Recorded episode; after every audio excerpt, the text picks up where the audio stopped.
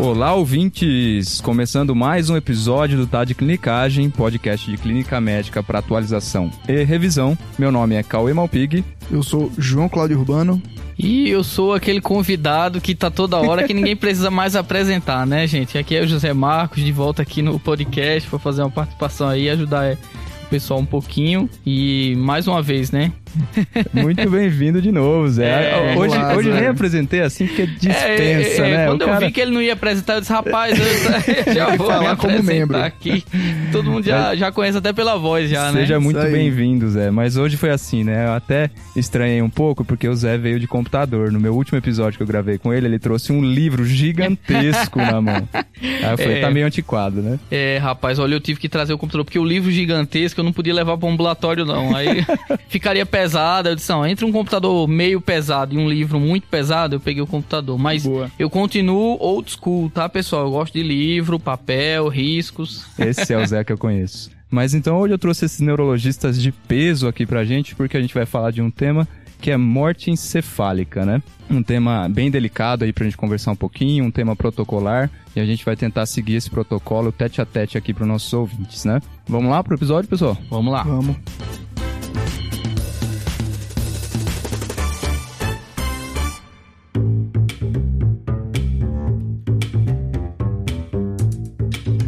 Vamos lá, Cauê. Hoje, no episódio, a gente vai organizar aqui esse fluxo de morte cefálica, né? Uhum. Vai falar um pouco dos conceitos gerais, das definições e da abertura do protocolo, da, dos fatores confundidores que são muito importantes pra gente no dia a dia, né? Com certeza. O teste clínico, como é que a gente faz cada etapa do teste clínico, uhum. o teste da apneia e os exames complementares. E por fim, a gente vai comentar também sobre a particularidade de doação de órgãos. Beleza. Então, só para situar um pouquinho aqui para nossos ouvintes, Vou passar um caso clínico e aí a gente vai seguindo o protocolo com relação a esse caso clínico, tá? Vamos embora. Então a gente tem aqui um paciente homem de 52 anos. É um paciente que ele está internado em UTI por motivo de um trauma crânioencefálico grave, com hemorragia subdural à esquerda, de grande volume, com necessidade de drenagem do hematoma e evoluindo com uma hipertensão intracraniana com necessidade de descompressão cirúrgica, tá? Após cinco dias dessa cirurgia, o paciente ele é avaliado em leito de UTI sem sedação já há 48 horas, com um Glasgow 3T, pupilas assimétricas, sendo que a esquerda era maior que a direita,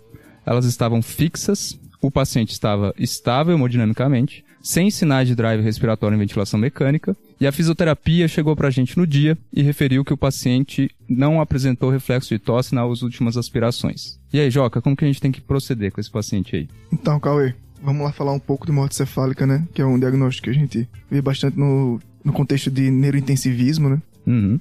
E começar aqui, não é um tema relativamente novo, né? As primeiras descrições ali são dos anos 50, né? O primeiro artigo foi de 59. A primeira definição mesmo foi só nos anos 60, né? Em 68. Foi a definição de Harvard, uhum. que era bem mais sucinta, né? Eram critérios clínicos, tinha um tempo mais prolongado, um pouco de 24 horas, tá? E vamos começar lembrando aqui, né, Zé? O que é que a gente regulamenta pra gente hoje aqui no Brasil o protocolo diagnóstico de morte cefálica, né? Que é uma definição de 2017 e tem vários aspectos legais que a gente vai comentar aqui, né? Tanto aspectos clínicos como aspectos legais também que a gente tem que seguir para começar a dar esse diagnóstico, né? Exato, isso que o Joca falou, a gente tem uma legislação mesmo, né, pessoal, que é uma resolu é baseada numa resolução do CFM, né, que é a 9175, e que ela regulamenta o, o processo de morte cefálica e comparativamente os critérios brasileiros são dos mais rígidos do mundo, uhum. né? Então há locais em que, por exemplo, você não precisaria da apneia. E, certo. por exemplo, no NIH, na, na Inglaterra, com muito menos, né, a gente pode fechar uma morte encefálica do paciente, ou se o paciente está até com sinais de tronco, mas tem um processo ativo em andamento. Uhum. Por exemplo, uma VCH que não vai ser tratada, ele já é considerado uma morte encefálica em andamento. Certo. Então, o brasileiro não. Ele, o brasileiro é um critério bem rígido mesmo, né? Bem regulamentado e estabelecido, que tem que ser é, estritamente seguido, né? Só lembrando para os nossos ouvintes que morte cefálica é definida então como uma perda irreversível de todas as funções encefálicas, tanto do córtex quanto do tronco cerebral, e ela é manifestada clinicamente então basicamente por um coma perceptivo e basicamente uma parada, uma ausência de reflexos de tronco encefálico associado à apneia, né? E o protocolo, Cauê, todos os protocolos são feitos para serem bem rígidos assim, uhum. para ter a mínima possibilidade de ter um exame falso positivo, já que é um diagnóstico muito importante, né? E aí quando a gente se depara com um paciente desse, então, o que a gente tem que fazer é, primeiro, notificar a possibilidade do diagnóstico e abrir o protocolo de morte cefálica que a gente tem que ter em todo o hospital, né? Então, a gente notifica a probabilidade, principalmente até para a gente abrir o protocolo já com a notificação e também para a equipe de transplante de órgão ficar ciente que está em andamento um protocolo de morte cefálica, né? Eu acho até um detalhe importante ser acrescentado, que é que essa notificação tem que ser feita em todos os doentes, mesmo os uhum. pacientes que você sabe que não são candidatos a transplante. Todos eles têm que ser é, é, notificados, é, mesmo esses, né? Por exemplo, pacientes com síndrome de imunodeficiência adquirida, o paciente com câncer metastático, uhum. eles são, apesar de não serem candidatos a transplante, eles têm que ser notificados à comissão. Com certeza, aí é uma coisa que a gente esquece mesmo, é. né? E aí, logo na, na abertura né, do, do protocolo, uma das primeiras coisas que pergunta pra gente, lógico, além da identificação do paciente, é sobre a etiologia. E aqui eu acho que é uma coisa importante a gente pontuar para nossos ouvintes, que para a gente abrir um protocolo de morte cefálica, o paciente ele tem que ter uma lesão, né? Ele tem que ter uma hipótese diagnóstica que seja compatível para causar uma morte cefálica, né? Então, só para a gente expor aqui as principais causas de morte cefálica, a gente coloca trauma crânioencefálico, que é o exemplo do nosso paciente que a gente trouxe aqui para o ouvinte, AVCs, tanto isquêmico quanto hemorrágico, e sendo que essas duas etiologias elas representam até 90% de todos os potenciais doadores de órgãos que a gente tem aqui no Brasil. Além disso, uma etiologia importante que vale a gente destacar também é a encefalopatia anóxica após uma parada cardiorrespiratória, né?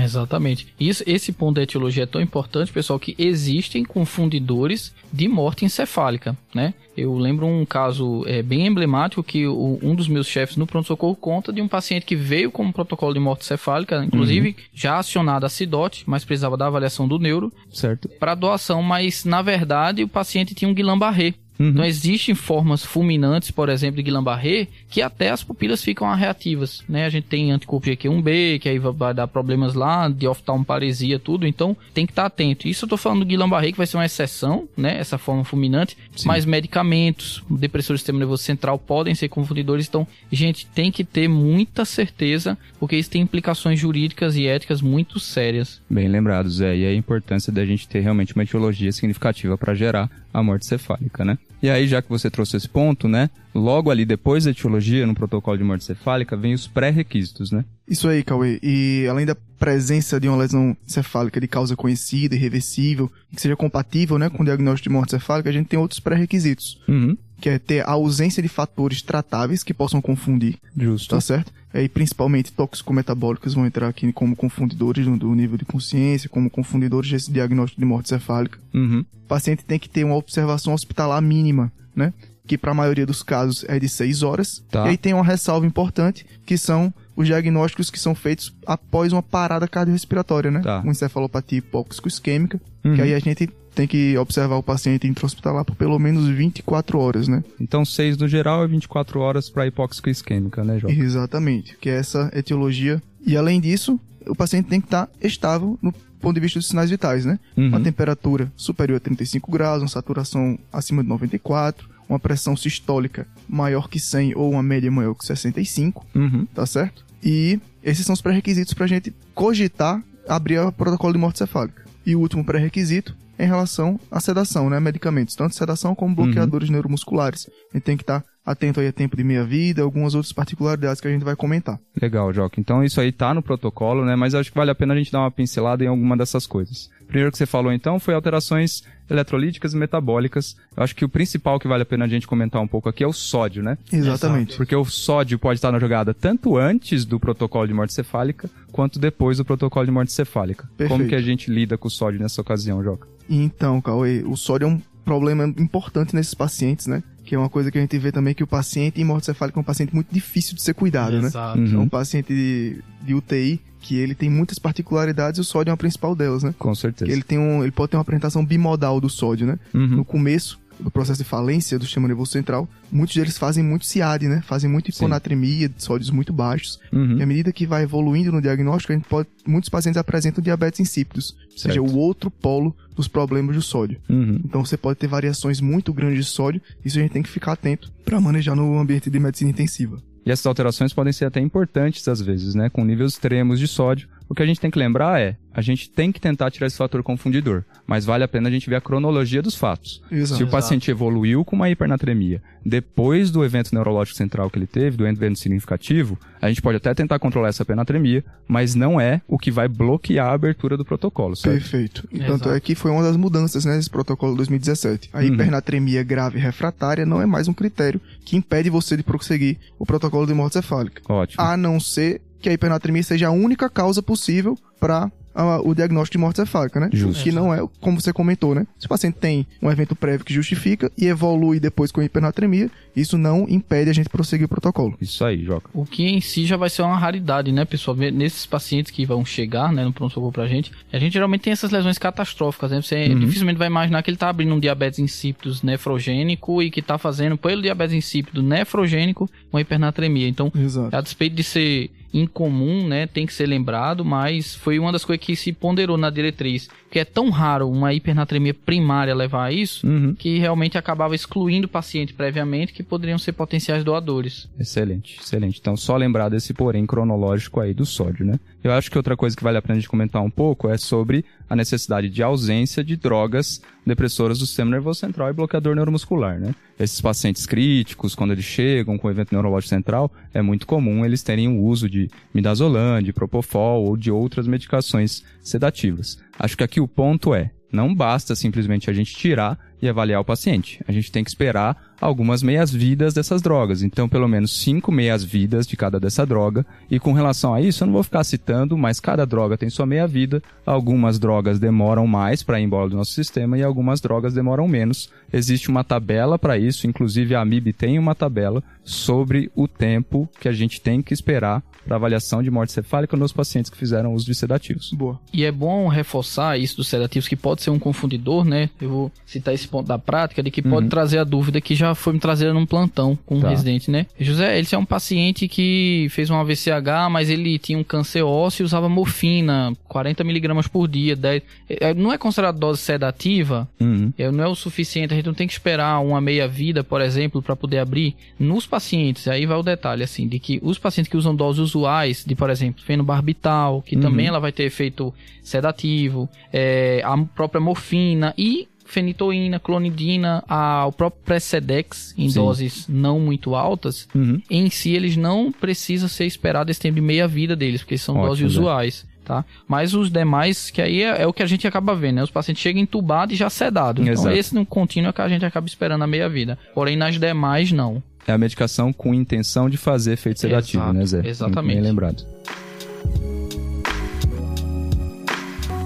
E eu acho que dos confundidores é isso, né, gente? Acho que a próxima coisa que a gente vai falar então agora, passando, né, a gente tem a etiologia do paciente, a gente tirou os fatores confundidores, esse paciente no caso lá, ele não tinha nenhum desses fatores confundidores, preenchia o checklist certinho, aí a gente vai então pro exame clínico desse paciente. Como que a gente deve proceder? Então, Cauê, assim, o exame clínico do paciente ele vai ter que ter uns pré-requisitos para abertura que a gente já tem da, da própria abertura do protocolo, como você já tinha citado, de Uhum. pressão, de temperatura, de saturação. E o exame clínico da morte cefálica, ele é um exame que faz um racional completo de você provar que todas as partes do sistema nervoso central morreram. Tá. né? Então você vai ter que provar que o telencéfalo morreu, que o mesencéfalo morreu, que Uhum. a, a ponte morreu, que o bulbo morreu. E aí Certo. você tem sete grandes sinais clínicos, sendo um realmente supracortical. Eu sempre divido dessa forma que fo- fica uma forma didática de ter aprendido e uma forma didática de repassar Aham. a- aos residentes quando eu ensino. É. Então, o Zé mais uma vez trouxe um desenho. Eu trouxe um excelente desenho, é. O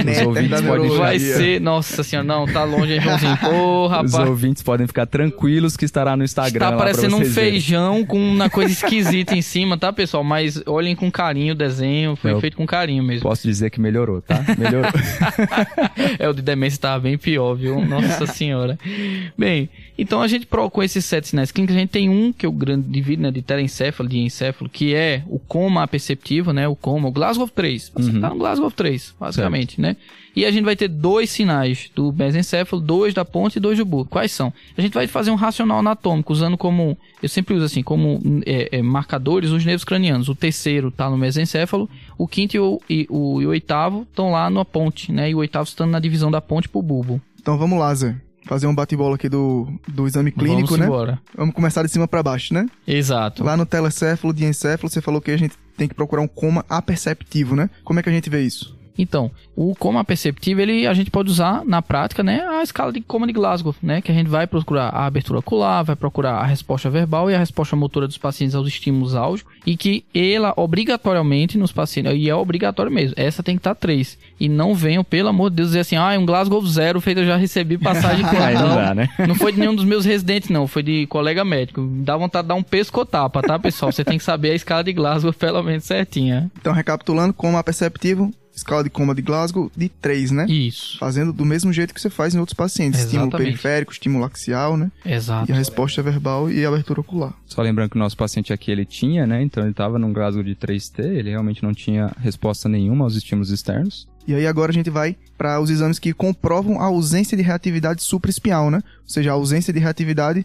do tronco, né? Isso. Lá no mesencéfalo, o que é que a gente tem? Geralmente no mesencéfalo, como eu tinha citado anteriormente, eu uso como parâmetros, olha, eu sempre que no mesencéfalo vai ter o terceiro. Então, vai ser os reflexos que tem muito envolvimento com o núcleo do terceiro. Claro que os reflexos de tronco, a gente tem é, participações de outros é, núcleos, né? Mas é, no caso do mesencéfalo, a gente vai usar como parâmetro a pupila médio, e aí eu chamo atenção, pupila médio Uhum. fixa, não é pupila midriática fixa. Tem que ter até cuidado, porque a pupila muito midriática, ela não é obrigatoriamente sinal de morte encefálica. Às vezes você pode ter lesões, né, anatomicamente, ou medicações adrenérgicas que vão induzir uma pupila muito midriática. Mas é uma pupila médio fixa, né? Uhum. E o reflexo óculo-cefálico ausente, né? Que aí a gente vai ter a participação tanto de oitavo como de terceiro, integrando com o sexto. Então, mesencéfalo, praticamente, assim, como esses dois, esses dois sinais clínicos. Certo, Zé. Só puxando um pouco, aproveitar o nosso paciente, ele tinha pupilas fixas, eu não citei, mas era, era pupilas médio fixas, mas tinha uma simetria. Exclui alguma coisa, altera alguma O coisa? fato de, ser, de ter uma leve assimetria, especialmente nos pacientes que têm lesões estruturais assimétricas, como o paciente tinha, né? Uhum. Um subdural, Isso. Então, a assimetria discreta delas não, desde que elas estejam médio fixa, né, Não em si não, vai, né? não invalidam. Tá ótimo. Há Zé. reativas bilateralmente, né? Bilateral, também exatamente. É importante. exatamente, Joca. E do paciente estava então médio fixa, a reativa só tinha essa simetria. Beleza. Depois do reflexo fotomotor, a gente tem outro reflexo no mesencéfalo que você falou que é o óculo cefálico, né? Isso. Como é que a gente faz ele? O óculo cefálico é aquela manobra dos olhos de boneca, em que você vai deixar o paciente num decúbito dorsal, né, com a cabeça apoiada, é, a 180 graus, e você vai lateralizar de um lado para o outro. E aí Uhum. você vai lateralizar 90 graus para um lado, 90 graus para o outro. O que é que acontece? No geral, nos pacientes que têm a preservação dessas veias, ou seja, nos que não estão em morte cefálica, à medida que você gira a cabeça, por exemplo, para a esquerda, Uhum. naturalmente ocorre uma reacomodação do olhar para a direita. E isso o contrário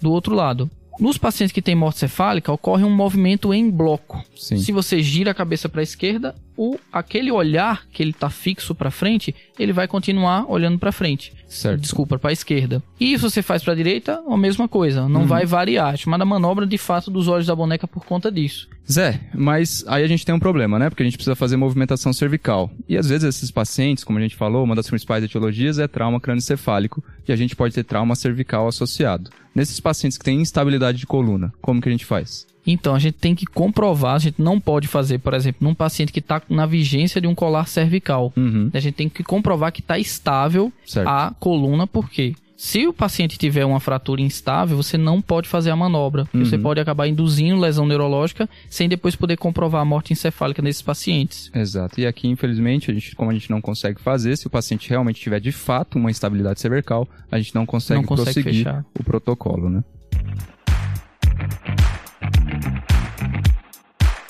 Beleza, então vamos revisar o que, é que a gente falou até agora, né? No telencéfalo, diencéfalo com a perceptivo, Glasgow 3. Na parte do mesencéfalo, a gente falou do fotomotor, né? Revisando aí a aferência. A aferência é um reflexo que ele tem uma aferência pelo segundo, né? Pelo nervo óptico. E tem uma eferência pelo fotomotor, né? Pelo óculo motor, que é o terceiro nervo craniano.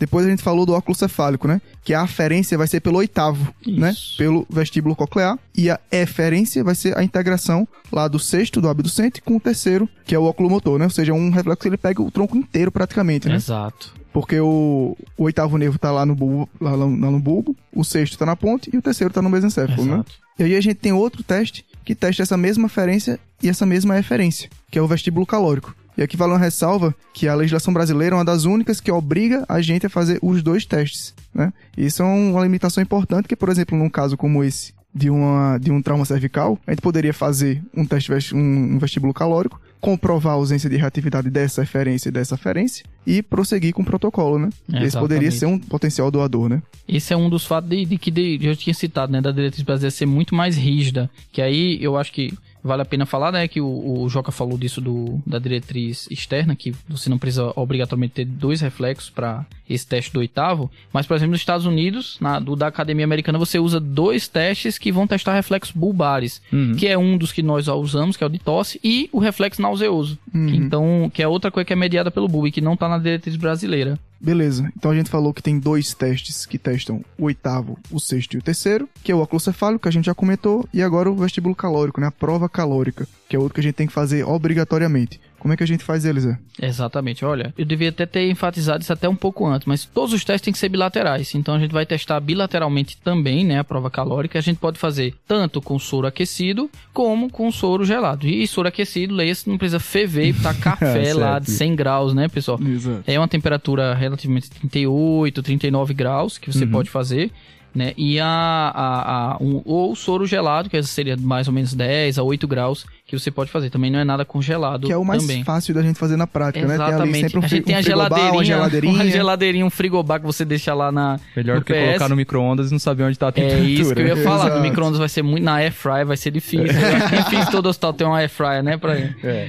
Então, quando, como é que você vai fazer? Você vai primeiro, antes de instilar a água, você tem que garantir que a membrana timpânica está íntegra. Uhum. Então, todo paciente tem que ser submetido à otoscopia prévia. Porque imagine, uma das principais causas, o que aí já falou, é o traumatismo crânioencefálico. E não é incomum os pacientes terem fratura de base de crânio Exato. né? Então você às vezes tem ruptura timpânica, então você não pode instilar o soro diretamente naquela região que tem comunicação, por exemplo, uma fístula licórica com a orelha. Boa, Com Né? certeza. Então a gente não pode fazer isso. Então a gente tem que fazer a, a inspeção, ver se não tem uma rolha de que também tem que ser retirada, que também vai impedir o contato da água com o tímpano, né? Uhum. E a gente vai instilar, e aí eu tô. E aí é um ponto que eu sempre vi os residentes errados quando fazia, que é instilar rápido. Tá. Você tem que instilar ao longo de um minuto. Uhum. Coloca a cânula e vai devagarzinho. Por quê? Aquela temperatura que você tá tocando no tímpano, ela tem que chegar até o oitavo. Se você for muito rápido, a temperatura vai só alterar o tímpano. E o Justo. tímpano em si não vai desencadear o reflexo. Aquela temperatura tem que ser transmitida, vai ter que ser uma transmissão de calor, Uhum. né? Para chegar nos receptores do nervo mesmo vestibulo coclear. Certo. E aí você vai ter respostas distintas a partir de cada temperatura da água. Uhum. O que é que fisiologicamente você acontece? Por exemplo, na água gelada, você inibe o labirinto desse lado. Por inibir o labirinto desse lado, automaticamente o corpo, né, ele vai responder fazendo um desvio tônico do olhar para a área que está inibida. É como se o corpo interpretasse assim: inibiu é porque caiu. Tá. Então eu vou olhar para onde eu tô caindo. Uhum. Então, o contrário seria no teste com água quente, né? Uhum. Então você faz água quente, aquele outro lado fica mais frio, né? O lado contralateral fica mais frio do que o lado que você está testando, e aí ocorre um desvio tônico do olhar para o lado que está mais aquecido, né? E outra coisa importante é que a resposta é realmente só o desvio do olhar. Uhum. Já que a gente espera que o paciente esteja em coma, esse paciente não vai ter nistagmo, já que o nistagmo é, uma, é um distúrbio da fixação do olhar. Muito bem Exato. lembrado. Certo? O nistagmo, em tese, aconteceria se o paciente estivesse fixando o olhar. Isso, né? paciente com função cortical, né? Função Exatamente, frontal, com a correção exata- frontal. Exatamente. Então não ocorre. Então é só o desvio que você deve pesquisar nesses casos. Certo. Então depois que você instila, também você instilou e é instilar e tem que estar olhando, né? Porque a resposta pode acontecer de 1 a 2 minutos a latência. Uhum. Então não é só instilar rápido e dizer, opa, não respondeu. Próxima, próxima etapa. Não é assim. Tem que ficar olhando e atentamente, que às vezes o desvio é muito discreto, que pode acontecer. E aqui a gente dá um tempo de observação de pelo menos 3 minutos, né? Isso. Ficar 3 minutos ali observando. Só para trazer para o nosso paciente, então, o nosso paciente, ele tinha ausência do óculos cefálico, então ele tinha os olhos de boneca. E o nosso paciente, a hora que a gente fez a instilação do soro frio, ele também não teve resposta alguma do olhar. Só lembrando mais uma coisa, pessoal, a latência entre testar um lado e outro, né? É, a gente já falou do tempo de instilação da água e de observação do olhar, Uhum. mas entre um local, entre um teste e outro, né? Entre um lado e outro, você tem que esperar 5 minutos, tá? Certo. Boa. Entre os dois testes laterais aí, Isso. né? E outra coisa Isso. que a gente esqueceu de comentar, acho é o volume de líquido, né? Geralmente a gente usa entre 50 e 100 ml Exatamente. de soro ó. gelado, tá? Bastante, né? Tem que ser a seringona de 60, então, né? É. Isso, Exato. então aquela, aquele saquinho lá de, de 100 ml dá certo Exato. também. Exato. Então, Zé, a gente já falou de mesencéfalo, agora vamos pra ponte, né? Ponte a gente tem um outro reflexo que a gente pesquisa que é o córneo palpebral, né? Isso. Como é que a gente faz ele? Então, o córneo palpebral, ele é o reflexo que você vai testar a aferência do quinto nervo, né, e a eferência do sétimo bilateral. Como é que você vai fazer isso? Você vai testar um estímulo é, álgico, né? Você vai um estímulo álgico, não, um estímulo nociceptivo, que às vezes é o, o fato, só o fato de tocar na córnea, o organismo ele já reage como nociceptivo, que é o correto. Uhum. Então você vai pegar uma gase estéreo limpa, tá? E tocar e assim, o De Jong ele é mais detalhista, né? Que ele diz assim que tem que ser onde é que tem mais fibras na córnea, que é quadrante superior lateral da córnea. Tocando nesse quadrante superior lateral e na córnea, o que não pode é tocar na esclera, Sim. que é o erro mais comum é você ficar lá tocando lá na esclera, esclera, ah, não tem. Tem que estar o toque na córnea, preferência, como diz o De Jong, quadrante superior lateral. E a resposta que você espera fisiológica é, em se tocando de um lado, você tem um fechamento, né, que é uma resposta referente dos dois lados. Uhum. Você vai fechar os olhos dos dois lados. Tá? No paciente que tem, aí você vai testar um lado e o outro. E nos pacientes que estão em morte cefálica, esse reflexo está abolido, tanto de um Certo. lado como do outro. Boa, Zé. E esse é um reflexo que a gente tem que ter cuidado também, principalmente pensando que esse paciente ele pode ser um potencial doador de córnea, né? Exato. A gente tem que ter um cuidado ocular importante. Exato. E, e, assim, um erro que eu, eu acho que vale a pena citar também, pessoal, é o pessoal pegar um sorinho de 10 e pingar. Não é correto, tá? Uhum. O correto realmente é você usar uma gase estéreo, que também não vai friccionar, não vai trazer danos a uma possível doação de córnea também. Essa questão do soro tem tanta questão de ressecamento, mas também Isso. tem essa questão da, de poder falsear num paciente com reflexo de ameaça, né? Exatamente. Ele vê a gota vindo e, e faz um, E um como um por- blinking, né? Como um Exatamente. fechamento reflexo pela ameaça visual, né? Exatamente. Tem até alguns lugares que falam pra umedecer a gase, né? Pelo menos não faz com a gase seca, mas Pra é evitar realmente... o máximo possível dano na córnea. Exatamente. E o nosso paciente aqui também, ele não teve esse reflexo positivo, foi negativo dele, tá?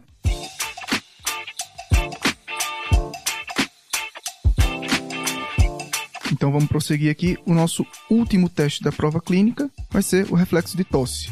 Esse também é polêmico. Esse tem, muita, Olha. tem muitas barbaridades, né? E- Olha, eu acho que o Joca já sabe mais ou menos a barbaridade que eu ia falar. Qual é a barbaridade que a gente fica vendo? Que alguém já deve ter visto, os nossos ouvintes com certeza já viram, de a pessoa pegar o tubo e ficar lá, ah, mexendo lá o tubo, né, na garganta da pessoa, Uhum. e diz, ah, se ele não tossiu comigo mexendo no tubo, não tem. Gente, não é Acontece assim. É, acontece muito, eu já vi já algumas vezes, não é correto. Além de ser deselegante, né? É, exatamente. O correto é você estimular, porque assim, gente, você tem que ser. Não, não há espaço, por isso que a, a diretriz brasileira é tão rígida. Não pode ter espaço para um falso positivo. Uhum. Não pode ter espaço. Então, você vai estimular na área que tem mais receptores de tosse no organismo. E onde é? É a área da carina, né? Onde você mais tem aqueles receptores J para tosse. Então, você vai pegar uma sondinha e descendo até a área da carina, fazer um estímulo com uma sondinha mesmo de aspiração. E você estimula lá e vê se o paciente tem tosse ou não. Tá? Não é mexendo o tubo, não, porque você arrisca até estubar o paciente, lesionar a traqueia. Não, pelo amor de Deus, não façam isso. Exatamente.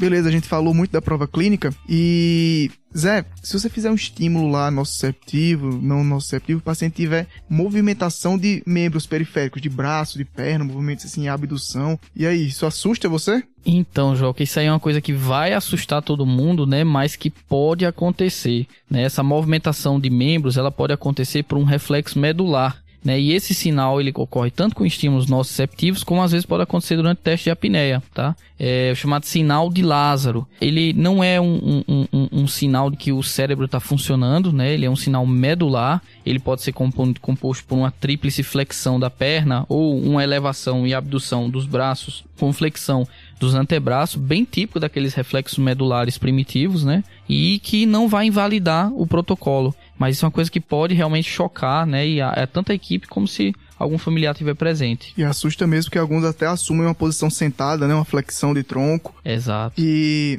outra coisa muito importante é diferenciar isso de uma postura normal. Uma postura normal, aí vai invalidar a prova, né? Uma Sim. postura de decorticação, de descerebração, porque aí diz que ainda tem atividade supraespinhal, né? Que al- Exatamente. algumas dessas posturas dependem de núcleos como o núcleo rubro, outras vias extrapiramidais. Exatamente, exatamente, Joca. Lembrar para nossos ouvintes que decorticação e descerebração entra até no Glasgow, né? Então o paciente pontuaria. Só para tirar a ansiedade dos ouvintes com, com relação ao reflexo de Lázaro, vale a pena colocar no YouTube para pelo menos ver uma vez. Eu nunca vi presencialmente, não sei se eu estaria preparado, mas pelo menos eu já vi no YouTube. Exatamente, Cauê. Então aqui a gente termina a nossa prova clínica, né? Então, revisando, a gente tem um coma não perceptivo, ausência de reflexo fotomotor, córneo palpebral, óculo cefálico, vestíbulo calórico e de tosse. Lembrando que essa questão é uma- um protocolo que a gente segue nessa ordem, Uhum. tá certo? Mas es- esses elementos vão fazer parte do seu exame no dia a dia de um paciente em coma, né? No paciente com alteração no nível de consciência. Exatamente. Então, à medida que você evolui esse paciente no ambiente de UTI, você já começa a desconfiar que esse paciente pode evoluir para um diagnóstico de morte cefálica, né? Não, é um- um- não, não são testes que você vai usar só no momento que você está abrindo o protocolo de morte cefálica, né? São Uhum. testes que devem estar no seu exame físico de um paciente com uma alteração do estado de consciência. E aqui já lembrando o complementar agora que a gente passou passo a passo, todo esse exame tem que ser feito por dois examinadores diferentes e o espaço entre cada avaliação de cada examinador tem que ser de pelo menos uma hora, então, né? Isso, a gente tá falando essa peculiaridade dos adultos, né, pessoal? Lembrar que criança, a depender da faixa etária, os exames clínicos eles são mais espaçados, né? Não, tem 12 horas, 24 horas, não vou entrar tanto detalhe, Valores diferentes de pressão, Exato, tudo, mas isso aí valores de tudo dá pressão. para ser consultado. Né? mas é coisas a ser consultada, mas isso a gente tá enfatizando dos adultos. Exatamente. Beleza. E outra coisa para pontuar também de uma coisa que o, que o Zé falou é que a maioria desses exames eles são feitos bilateralmente. E tem alguns casos que esses exames não pode ser aplicado de uma maneira unilateral. E aí quando a gente pega o protocolo na mão, vocês vão ver que tem lá nos exames que são bilaterais, esquerda, direita e não testado. Se você não conseguiu testar unilateralmente, você coloca como não testado e isso não invalida o protocolo. Quando é bilateral, aí sim, como a gente não consegue testar, vai invalidar o protocolo. É o caso aqui do trauma cervical associado à instabilidade que a gente não consegue fazer os olhos de boneca. E Cauê, esses testes clínicos podem ser feitos por qualquer médico? Aí que tá, Joca. O cara pegou na minha ferida aqui, tá? É, Joca, não pode. Em geral, esses testes clínicos, eles têm que ser feitos por profissionais treinados. E o que, que a resolução fala que é profissional treinado? Então aqui é um profissional que fez medicina intensiva, ou fez medicina de emergência, ou fez neurologia, ou fez neurocirurgia, ou que esteve presente e documentado mais de 10 testes com uma pessoa experiente. Eu já falei que o Joca pegou na ferida aqui, porque eu acho que eu já fiz aí por volta de 10 ou alguma coisa, um pouco a mais de, de, de protocolo de morte cefálica. Porém, eu nunca documentei. Então, esses testes, eles têm que ser documentados, né? Isso, exato. E tem aí essa questão que um dos médicos tem que ser uma dessas especialidades que você falou, Exatamente. e o outro médico com, esses, com essas ressalvas aí de um, um ano de experiência, 10 provas, ou fazer um curso de capacitação. Exatamente. Que a AMIB também, é, acho que é, acredito que seja a AMIB que dispõe para os médicos que, que trabalham em UTI. Isso aí.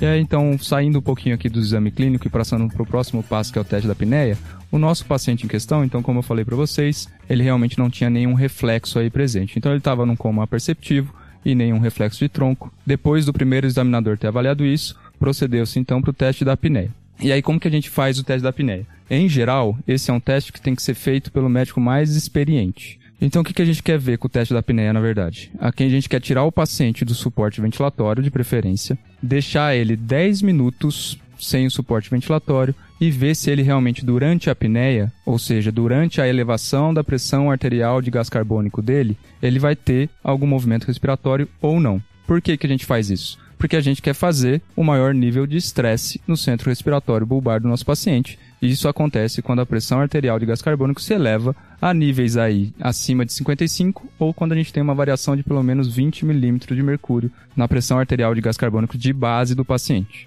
Então, como é feito esse teste? Né? Então, a primeira coisa, a gente tem que ventilar o nosso paciente com uma FiO2 de 100% por 10 minutos, porque a gente quer manter a oxigenação desse paciente adequada durante o tempo de apneia dele. A gente vai coletar uma gasometria arterial, e essa gasometria arterial tem que estar com uma pressão arterial de oxigênio maior que 200 milímetros de mercúrio e uma pressão arterial de gás carbônico entre 35 e 45, apesar de a pressão arterial de gás carbônico nessa faixa não ser obrigatória, porque a gente vai ter pacientes com DPOC, retentores que podem ter níveis um pouco mais altos. A gente então vai desconectar esse paciente da ventilação mecânica, a gente vai ligar um oxigênio em catéter intratraqueal no tubo dele a 6 litros por minuto, apesar de ter outras maneiras da gente continuar a oxigenação desse paciente. A gente observa atentamente movimentos ventilatórios por 10 minutos, então aqui o paciente tem que estar descoberto e a gente tem que estar vendo o paciente durante 10 minutos para ver se tem alguma incursão. E aí, depois desses 10 minutos, a gente vai coletar uma nova gasometria arterial. E aí, o que a gente quer ver é se a pressão arterial de gás carbônico está acima de 55, ou se pelo menos ela teve uma elevação de 20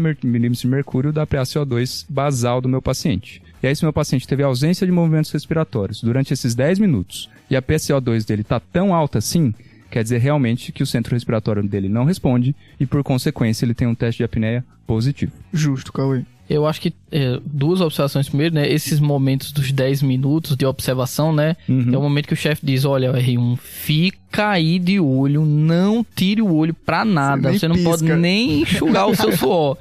Nossa, eu me lembro que eu, os meus primeiros momentos eu ficava assim, realmente eu não piscava, eu ia ficar com ele queimando, assim, com medo de perder um movimento respiratório. Mas, brincadeiras à parte, tem outro detalhe, assim, que é o dos pacientes que instabilizam, né, Cauê? Que é, uhum. não é uma coisa incomum de acontecer. Os Exato. pacientes, por exemplo, podem ter comorbidades, é um paciente, por exemplo, fez um é, uma SARA pro Covid e fez uma trombose cerebral maciça. Aí você vai abrir um protocolo cefálica, mas o cara tem um pulmão muito ruim. Uhum. Então, rapidamente ele vai é, desaturar. Ou. Então, assim, esses 10 minutos nem sempre funcionam magicamente da gente conseguir em todos os pacientes. É justo. E né? aí vai esse detalhe, assim. Você pode dizer que a teste é conclusivo nos pacientes que você testou? Então, existem outras formas de você de você reforçar esse parâmetro. Como é que você vai fazer? Tem formas de oxigenar que você pode usar nos pacientes que têm dificuldade de oxigenação, seja por doenças é, pneumológicas, cardiológicas, que é o uso do CPAP. Uhum. Não é BIPAP. Porque lembre-se que o BIPAP ele vai simular o movimento ins e expiratório. Então você pode ver o movimento no paciente, mas na verdade é o movimento da máquina. Então é o Isso. CPAP que é o fluxo contínuo. Uhum. Então você pode oxigenar ele com o CPAP também, não tem problema. Acopla lá um tubo T e aí conecta no ventilador no modo CPAP. E aí, mesmo assim, alguns pacientes não vão conseguir. Então imagina uma situação que o paciente foi lá 7 minutos. Uhum. Porém, mesmo que você interrompa com 7 minutos, 3 minutos, 5 minutos, se aquele tempo você coletou a gaso, se com aquele tempo o paciente subiu os 20 ou atingiu o valor de 55, acima de 55, você está autorizado a, a, dizer que o teste é positivo. Uhum. Esses 10 minutos é que a gente coloca porque a gente vai aumentar a sensibilidade do exame. Ótimo, Porém, né? já vai ter gente que vai positivar no segundo minuto, no uhum. terceiro minuto, que ele já fica muito acidótico, tá? Então, esse ponto da instabilidade é importante. Beleza, então a gente deve oxigenar o paciente e a gente pode pressurizar o paciente. O que a gente não pode fazer é ventilar Exato. o paciente, porque a gente quer realmente que tenha um acúmulo de CO2, né? Exatamente. Esse acúmulo de CO2 é meio previsível, né? Ele sobe ali entre 3 e 5 milímetros de mercúrio por minuto. Por isso, que esse paciente pode positivar mesmo antes dos 10 minutos. Exatamente, exatamente. Que a gente usa esse valor, mas realmente tem pacientes que eu já tive experiência de pacientes com 6 minutos já tá com pressão de 70. Então é variável, tá? E o teste continua sendo positivo. Ótimo, isso a gente esquece, tá? Que a gente tem que coletar gaso mesmo no paciente que a gente tem que interromper o protocolo. Exato. E a ideia é, se o PaCO2 está acima de 55 ou uma elevação de 20 da basal, o paciente é para ter incursão respiratória. Se ele não tiver, é porque o centro respiratório dele não está ativo, né? E o nosso paciente aqui realmente ele teve um teste da apneia positivo, então ele não teve nenhuma incursão respiratória durante os 10 minutos dele, mesmo com uma PCO2 maior que 55.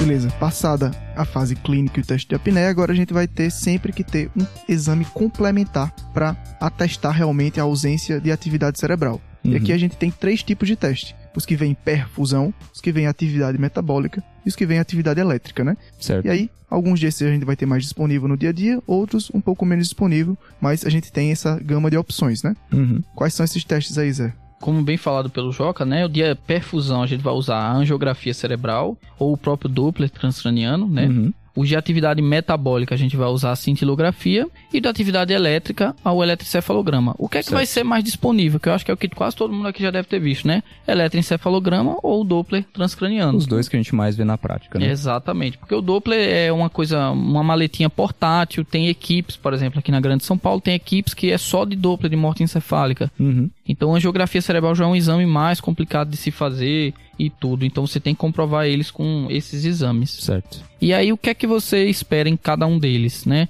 A gente espera, por exemplo, nos exames perfusionais, na angiografia e no Doppler, a ausência de fluxo, né? Uhum. No, no EEG, a ausência de atividade elétrica e na cintila, a ausência de captação de atividade metabólica. Certo. Tem um detalhe, assim, na angiografia e nos exames de fluxo, que você espera que não tenha fluxo, ok? Porque Uhum. você vê que o edema cerebral na morte cefálica ele é muito intenso, e aí, por ser muito intenso, interrompe-se o fluxo cerebral. Porém, você pode ter um, um- um- um- que o Joca até me ensinou agora esse termo, né? Que é, o É. respiratory brain, brain, não é isso? Isso. Que é um termo que eu não conhecia, né? Eu agradeço até o ensinamento. Legal, essa é nova. Que é ah, um, um segundo fluxo cerebral que acontece, né? Uhum. O que é que acontece? Depois do edema cerebral, depois de um tempo da morte cefálica, com a necrose neuronal, automaticamente aquilo vai murchar. Então pode ter um fluxo de, entre aspas, rebote. Aí você Certo. vê lá, nossa, tem fluxo. E às vezes você vai ver, tem até sinais de hipertensão intracraniana. Eu tive recentemente uma paciente pediátrica que foi isso. Você faz Uhum. a, a angiografia e vê lá que,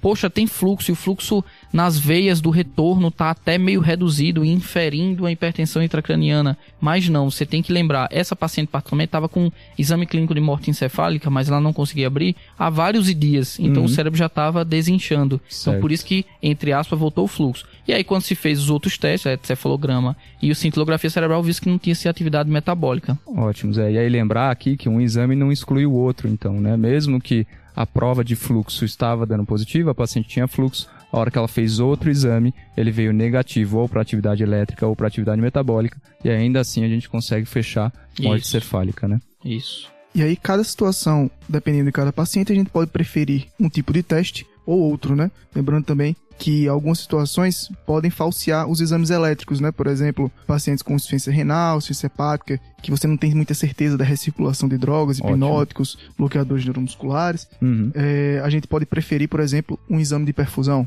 né? E aí só lembrar também de tomar cuidado com o Doppler em pacientes que têm uma cranectomia descompressiva, né? Porque o Doppler, ele também depende da calota craniana íntegra para fazer a avaliação de fluxo. Então, pacientes que têm cranectomia descompressiva, talvez não seja o melhor exame para a gente iniciar. E isso é muito importante porque o principal diagnóstico que leva à morte cefálica é o trauma crânioencefálico, que é uma grande indicação também de cranectomia descompressiva, né? Exatamente, Joca. E aí o do nosso paciente foi isso, ele teve uma cranectomia descompressiva durante, durante a internação, foi optado por pedir o eletroencefalograma para ele, e o eletroencefalograma não tinha atividade elétrica de base. E aí, gente, para esse paciente, a gente fecha a morte cefálica, Ah, fechamos aqui a morte Fechamos. cefálica É, desse então- paciente. passando todos os pontos, né? O paciente ele tinha uma etiologia significativa, ele não teve nenhum fator confundidor para invalidar o protocolo. Do exame clínico feito por dois médicos, sendo um deles especialista, não teve nenhum reflexo de tronco estava em coma perceptivo. No teste de apneia, o teste de apneia dele foi positivo, ou seja, ele não teve nenhuma incursão respiratória. E do exame complementar que foi feito depois, ele teve um eletroencefalograma, que foi o exame de escolha para ele, e ele não tinha nenhuma atividade elétrica de base. Por consequente, esse paciente fechou o protocolo de morte cefálica. Agora é importante a gente saber o que a gente faz agora, né? E aí? Beleza, Cauê. E depois de fechar o protocolo, né? Lembrando que a abertura do protocolo é um- uma decisão médica, né? Uhum, Mas que a decisão de doação de órgãos cabe à família, né? E exatamente. após a notificação, aí vão ser tomadas as medidas, as medidas necessárias, né? Tanto a organização de procura de órgãos ou a comissão do hospital vai Uhum. tomar as medidas burocráticas aí em relação a isso. Exatamente, bem lembrado, né, Joca? É, existe a lei de doação de órgãos, né, que é de 2000 bolinha aí, de 2001, que realmente fala que a doação de órgãos é consentida pelos familiares e aqui a preferência é familiares de primeiro grau. Então, em ordem aí seria primeiro o cônjuge, os filhos e os pais, né? E aí, claro que se não tiver nenhum desses familiares, teria que ser algum familiar mais próximo ou relacionado ao cuidado. É importante saber que se o grau de parentesco for semelhante, não pode existir conflito com relação à aceitação da doação. Então tem que ser unânime entre a família mais próxima do, do paciente, né? Aqui só lembrar, como a gente normalmente está responsável pela assistência, o nosso dever é comunicar a morte cefálica para a família, né? Explicar o que é morte cefálica, lógico, e preencher o atestado de óbito. Lembrar que o atestado de óbito ele deve ser preenchido no momento da finalização do protocolo de morte cefálica. E, em geral, depois que a gente comunica a equipe de, de captação de doação de órgão, eles mesmos podem ter a conversa com a família sobre, sobre a doação de órgão, até para a gente conseguir aí desvencilhar, né? A ideia de dar uma notícia sobre o óbito do paciente da doação de órgão. Boa, Cauê. E outra coisa importante que a gente não comentou é que dos dois médicos que fazem a prova, nenhum deles pode ser da equipe de captação de órgãos. Exatamente. E aí, por último, só para comentar também, caso o paciente não seja então doador, não seja doador porque a família não permitiu, ou não seja doador porque ele tem alguma contraindicação à doação, a obrigação de nós médicos é de desligar os aparelhos, pois o paciente evoluiu para óbito, que é a morte cefálica certo? Lógico que a gente pode dar um tempo para a família, ver o paciente, se despedir, mas a obrigação é realmente desligar os aparelhos e a gente tem que comunicar isso para a família. Justo. E fechou o episódio por aqui, né, gente? Ótimo, Cauê. Beleza.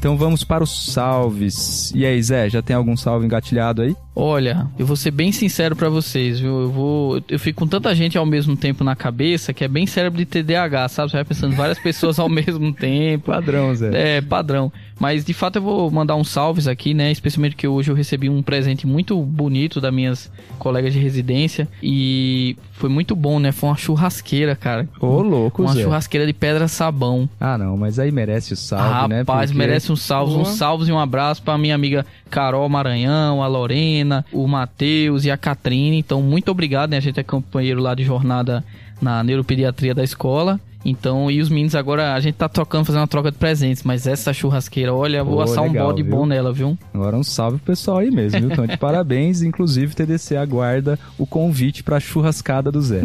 Fechou. Isso aí, Cauê. E os meus salves também são pra uma galera que rodou comigo aí no mês passado na UTI do Trauma. A gente viu bastante morte encefálica por lá. São a Bruna Aládio, a Bruna Gregianin, o Arthur Canaziro, o Iago e o Ismael, né? Os residentes aí de medicina intensiva que rodaram com a gente lá. Foi muito um mês muito rico aí pra gente. Um Bacana, abraço, pessoal. Muito bom, viu, Joca? Um abração pra vocês, viu? Beleza, o meu salve hoje então vai, para Deisiane Benevides. Ela é médica formada pela Universidade Estadual do Ceará e ela falou aqui com categoria que acho que merece um salve porque ela ouviu todos os episódios do TDC. Mas eu não tenho dúvida desde que você merece um salve. A equipe TDC agradece demais, viu? E qualquer coisa, já que você ouviu todos, se tiver alguma dica, alguma, alguma recomendação, alguma crítica pra gente, pode mandar, viu? Um grande abraço pra você. Boa, abração. E assim, fechamos então o episódio de morte cefálica, né, gente? Agora, fechamos o episódio. Sempre lembrar aí os ouvintes de seguir a gente em todas as redes sociais, né? A gente Opa. faz um trabalho aí no Twitter, no Instagram, no YouTube. Agora a gente tá crescendo bastante, né? Fazendo mais conteúdo. Tá Uhum. bem, tá bem bacana, vale e o site conferir. do TDC também, mó legal também, Exatamente. viu? O site é bom, tá? Chequem o site, dá pra vocês procurarem o conteúdo lá. E também, se você ainda não conhece, conheça o Guia TDC, que é a nossa plataforma de atualização em clínica médica. Tá excelente pra todo mundo lá, viu? Eu digo, acompanhe mesmo. Pessoal, o pessoal fica pensando que eu falo tirando onda, mas eu, eu sou neurologista, tô terminando neuropediatria, mas eu ainda acompanho essas coisas de clínica médica que é com TDC mesmo, viu? É, ó, ótimo. ótimo. O Zé, eu tenho certeza que nunca vai esquecer a clínica médica. Ele ensinou muita clínica médica no meu estágio de neurologia, viu? Beleza, gente. Fechou? Fechou. Valeu. Valeu, valeu, pessoal. valeu, Falou, falou, falou. Valeu.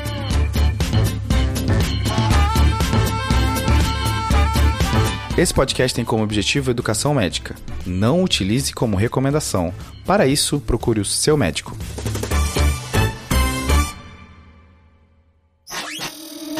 Essa é uma produção do Bicho de Goiaba.